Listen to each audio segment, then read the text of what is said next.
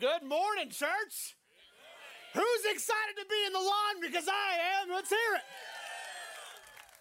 I'm, I am super pumped to kick off this series this morning, but before I do, I want to highlight a couple people.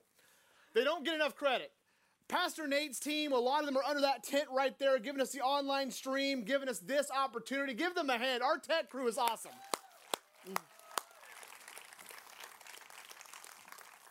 So, as, as Nate said, I am Pastor Chase. I'm the connections pastor here, and I'm so glad you guys decided to come out this morning. Like he said, if you're the first time guest trying us out for our lawn service, make sure you stop by that green tent. We got a funny looking guy named Kyle. He'll give you a gift from us, and he'll help you out with anything you guys need, all right?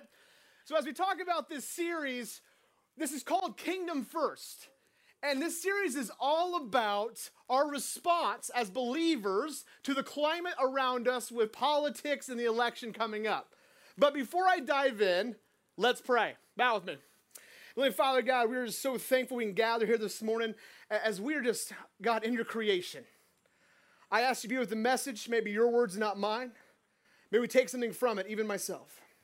God, we're so grateful for all the resources and benefits we have to be able to do things like this to just promote your kingdom and your glory.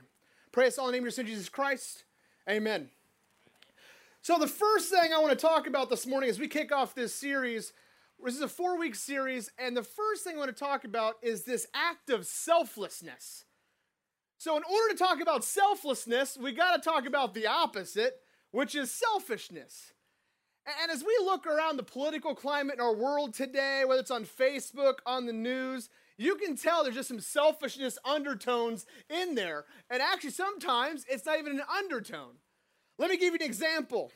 There's a political slogan from years ago that went like this America needs a champion, and it should be me. I don't know how much more selfish we can get than that. But as we talk about our response as believers, I guess I need to address the culture because our culture is kind of turned into some self absorbed selfishness with our success, money, and everything. Actually, the best way I can talk about our culture today is just a small audio clip from a movie. Some of you guys might recognize the audio clip, so I'm to go ahead and let's let play right now. All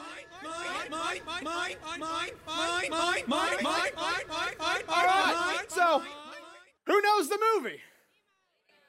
Finding Nemo, that's correct. I heard all the young people and moms say it out loud. That's great. It's true because as we dive into our, our world, all of a sudden we get consumed by things we just want to have.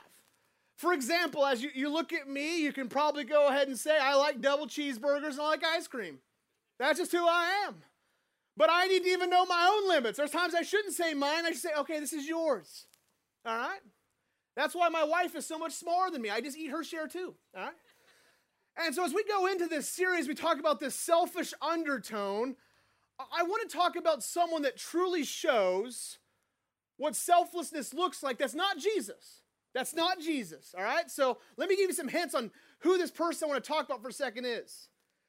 He, he was a servant, he was chosen by a prolific leader, man of great faith, man of great courage, godly leader who inspired holiness was even considered a prophet. When you look back at the Old Testament, that person was Joshua.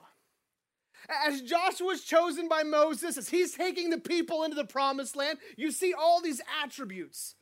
He was a great servant, man of great faith, showed great courage, even in face of adversity and selfishness from the people. Because let's be honest, if you know anything about the Old Testament, you know that the people of Israel, they had some selfishness to them. And they wanted things their own way. But I want to stop for a second and I want to look at how his life ends.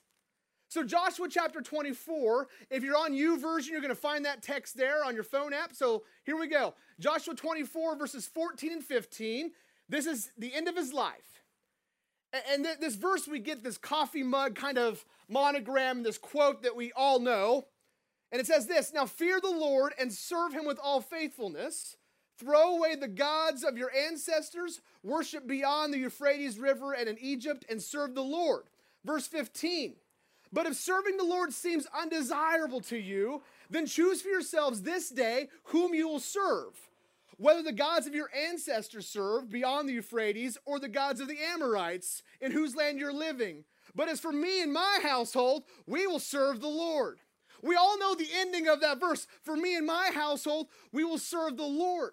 But when we look back at what Joshua said to the people, we get confused because he literally says to the people, Choose this day who you're going to serve.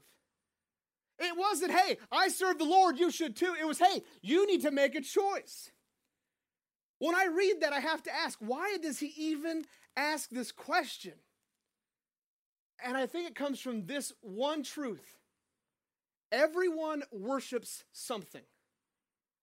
As a pastor, when I, when I talk to people and I hear individuals say, hey, I don't believe in God and I don't believe in anything and I, I worship nothing, I, I push back on that because that's not true. You worship something. I'm sure I can find it. Talk to me about your life a little bit, and I will tell you what you worship.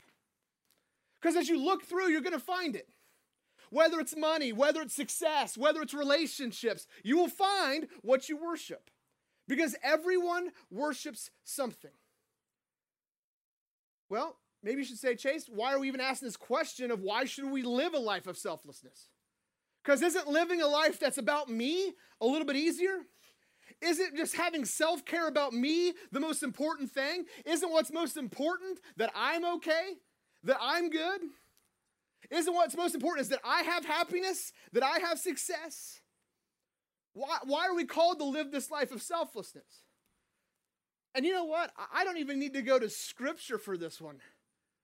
When you look out in the world today, do you think living the life of selfishness is going to be the way to go? As you look around, because that's what we have, we have people that have made that choice. We have groups of individuals that have made that choice. That, hey, it's all about me. What can you do for me? And obviously, that's not got us somewhere where we want to be. So, why do we live this life of selflessness?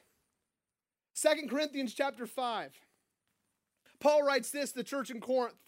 He, he says this starting in verse 14 For the, life, the love of Christ controls us, because we have concluded this that one has died for all, therefore all have died. Verse 15 and he died for all, that those who live might not no longer live for themselves, but for him, for their sake, died and was raised. Verse 16, from now on, therefore, we regard no one according to the flesh even though we once regarded Christ according to the flesh, we regard him this no longer. Verse 17, therefore, if anyone is in Christ, he is a new creation. The old has passed and the new has come. And I want to talk about this because we have a battle that goes on in our lives between do we live selflessly or selfishly? And we got to make a choice on that. Well, why is there this option of selfishness? Where does that come from? And, church, I want to tell you, it's something that people have battled since the beginning of time. It's idolatry. Even in the Ten Commandments, we see it. We, we see that this the battle for the human heart and what's on the throne. Is it selfishness or desire, or is it selflessness and wanting to be what's best for other people and help others and share what God has given us? I want to highlight verse 15 for a second. And he died for all, that those who live might no longer live for themselves, but for him who for their sake died and was raised. So, why are we called to live this selfless life? Well, first off, Paul gives us the why. The why is because Jesus, because we have a loving God. We serve a loving God. I know some might try to argue that we don't serve a loving God, but you can't look at Jesus and say that our God does not love.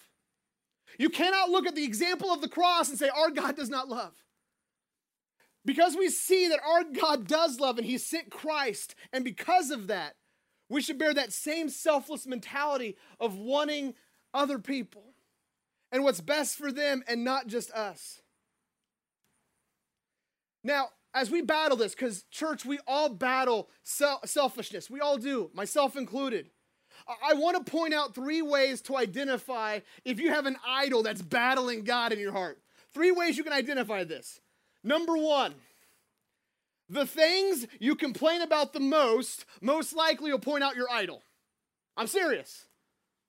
I'm sure every one of us has those moments in our marriages, in our lives, where it's like, man, I wish I had more money, and money's always the debate, money's always the topic. I can't pay the bills. We, we look at what bills we have and we say, all right, that's the one we're not paying. I'm sure you've had those moments. For example, my household back in the day, we just chose student loans. That's the government. We'll just take that one out. All right. All right. Thank you. All right. But no, like, you know, the power bill's got to be paid, the TV's got to turn on, but all right, we'll take that one to the side. Maybe that's the idol. Or maybe it's success. Maybe you're so driven that you're putting in 55, 65 hours a week, even though 45 will do, and you're neglecting your family. And you're complaining about it once you go home. I can't believe I'm putting this many hours. Maybe that's your idol success. Or maybe it's a different work point. Maybe all you can complain about is work, but that's because you want to have control and you don't have control of that situation because you're not called to have control. Maybe it's your relationship. Maybe when you get together with a group of guys or a group of ladies, it's man, I wish my husband or wife would fill in the blank. I wish my husband or wife would do this. I wish they would do this. And all of a sudden, we have an expectation on our spouse that they should be this, but we are okay being here. And maybe the more important question to ask is, where am I with God? So, number point number one of how you can identify an idol is things we complain about. The second way you can identify the idol in your life, how you spend your time. How you spend your time. This is a big one for myself and in my house because I am busy all the time. I don't like having time where I'm not doing something. Um, and sometimes that kind of interacts and interferes because, you know, there has to be time when I have time for my spouse because that's a healthy marriage. And luckily, I'm married to a great person that reminds me of that because I will busy myself, whether it be church, whether it be friendships, whether it be sports, all right? I'm just saying. Football season started. I'm glued to ESPN. I know I am, all right? Sometimes I turn that off. How you spend your time shows an idol. Maybe you know, it is work for you. Maybe it's something else. Maybe it's you're spending your time with other ideas and ways to get money. And you're neglecting things that God has given you that's important. The third way to identify an idol in your life is how you spend money. How you spend your money will also identify if you have an idol. I've always said this that, you know, I don't think God is going to bless me with hundreds of thousands and millions of dollars because I, I think God knows where my weaknesses are. Because if I got blessed with that, I think the first thing I might buy is this awesome boat. That's just who I am. Some of you guys are way more disciplined, and God's like, hey, I will shower money on them because I, I know they're self disciplined. That's awesome. He knows me. He knows I'll have a huge truck pulling a boat and two jet skis behind it. That's just who I am. I get it. I love fun. Maybe once I get older a little bit and get some more maturity in me, I will understand that that's not the way to do it. But no, how do you spend your money? Because it might identify an idol. For example, Megan and I are currently moving from our house to Washington to a house we just got in Germantown Hills. Sorry, Metamora people. And as we're doing that, we have different priorities on what's important to buy. I walk into the new place, I'm like, mm, all right, I know what I need. She walks in, she goes in the guest bathroom and says, man, we need to make sure the toilet paper dispenser matches the knobs on the counter. And I'm looking at that going, I do not care. I look out the living room goes, hey, I think a La-Z-Boy would look really good right there. That's just, you know, that's how we're, we're, we're wired differently. But how you spend your money might show an idol that you might have. Church, do you understand and do you know that charitable giving has dropped consecutively over the last three years, according to PBS? The last three years, charitable giving has gone down. And I, and I hear what you might be saying. Well, wait, so Pastor Chase is up there and he's just saying we can't have nice things. That is not what I'm saying. Don't put words in my mouth. What I'm saying is this Luke chapter 17, verse 33, words from Jesus Whoever tries to keep their life will lose it, and whoever loses their life will pers- preserve it. What I'm saying is we got to be careful because there are good things in life. There's okay to have some material things. I'm not up here saying that you should only have one set of clothes that you wear every single day and you give all your money away. I'm not saying that. But what I'm saying is, as we invest in our lives and we invest in our relationships and we have financial resources that God has given us, are we being disciplined? Are we being selfless? Because there are people out there that need you. Church, do you know that? There are people out there that need you. We are fortunate to support some of the greatest, greatest missions in our Peoria area, whether it be Dream Center, Peoria Rescue Ministries, Southside Mission, Midwest Food Bank. Those are places that we love and we support, and we try to get you guys to help and support those too. Because they are truly meeting a need of, for people that have a need and then also sharing the gospel along the way. Because the greatest need that we have, if we truly want to live a life of selflessness, is we need Christ. Because, church, when we have Christ, we know how to emulate selflessness. After all, it was Him that took it to the cross. And why did He take it to the cross? He took it to the cross because He loved each of us deeply. Because He saw us as a creation of God that is truly loved and saw us facing a problem that is sin and said, I'm doing this. God said, I'm sending my son. Even though, you know, the night before us, you see the prayer in the Garden of Gethsemane in the book of John. When Jesus looks up and says, Father, if you be your will, take this cup from me. If there's any other way, take this cup from me. But your will be done. He was sold out for the mission of I'm dying for these people. Church, what's the last thing that we have sacrificed for? Because, like I told you, it's not about we can't have nice things. It's not about that we can't have some good things in our life. But if we're not living a selfless life of giving out what we should be, helping others, we've missed the point. We've missed the boat. And maybe you're in the crowd this morning and maybe you're like, you know what, I'm not a believer. I don't believe in this Jesus guy. I don't even know who God is. I, I will tell you right now that right now, this message really probably isn't for you. But let me tell you something. The God I believe in, the God that I love and hold dear, has been for, there for me in every part of my life, no matter what I've faced. And if you're here and you've never heard that before and you don't believe in this God, I want you to hear from me as someone that, you know what, really didn't want to do this thing called church back in the day. When I was younger and in my teens, I didn't want this. I will tell you right now, it wasn't my dream and ambition to be a pastor. I don't know how many people when they're 14 or 15 are like, man, that's what I want to do with my life. But God found me.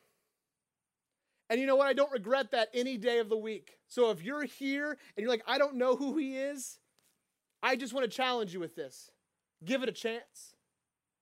Give it a chance. If you never prayed before, just say, you know what? Hey, God, if you are real, if you want me, show me. Talk to me. And I promise you, you might be surprised with how much lack of disappointment might come your way. It's not easy to do this life, it's not easy to be a Christ follower, but the great thing about it is you're going to be loved. You don't have to ever worry about not being loved because God doesn't stop loving you. Doesn't stop loving me no matter even when I fail. So, yes, we are called to live selflessly. And so sometimes that means making sure that we are smart about our money, making sure that we are giving Him priority and Him praise. And yes, it means making sure that good things in our life don't become God things. Because, church, you might realize the idol you have it's not just a good thing, it's become something that's taking the spot of God. Whether it's money, success, career, whatever it may be. And as, as we're in this political climate today, when you look at Facebook, when you look at social media, I'm telling you right now, we could use a little bit more selflessness in this world. We could use a little bit more people out there saying, you know what? Let me help them out. Let me do something for that group of people. Because, church, I'm going to tell you right now, I don't care whether you're Democrat, I don't care whether you're Republican, Independent, Green Party, Smurf Party, I do not care. I do not care. God transcends party lines. The other lines he transcends. I don't care if you're white, black, red, yellow, green, blue, orange, have no care. God transcends that so much so that he sent his son to die, son to die for all people. The one verse most of us in this room, or in this room, out here in God's creation know is this. John 3 16, for God so loved the world that he gave his only son, that all who come to know him might not perish, but have eternal life. So hear me on my last point. Everyone is just as valuable as you are. Because that's the problem when we get too selfish. When we get too selfish, we start looking at other people and we think, oh, man, if they only got my point of view, if they only knew what I believed in. Let me speak a little bit more boldly on this. I don't care what your economic plan is. I don't care what your social welfare system is. I don't care for how you think we can fix Social Security. If God and His kingdom doesn't come first, we've missed the point. Because guess what? When we put God first, that tells us how our policy should be. When we put God first, that tells us what we should be convicted by. Not some individual, not some person, not some platform, not some agenda. What tells us what me and my house believe in is right here. And here and those two things come here. So, how do we do that? How do we start living this more selfless life? Let me give you a couple ways to do that. Number one, it starts with prayer. Prayer is so underrated. We need to start talking to God more often as a church first. Before we start expecting the world to talk to God, let the church start talking to God. We need to do that first. The second thing we need to do is we need to say, hey, I need to have people around me that believe in me, that encourage me, that build me up. And you know how you do that? Life groups at this place. We're all about life groups at Great Oaks because we believe in doing life together. That's called community. And we have an opportunity for you to join those today. Make sure you stop at that green tent, talk to us because we love life groups.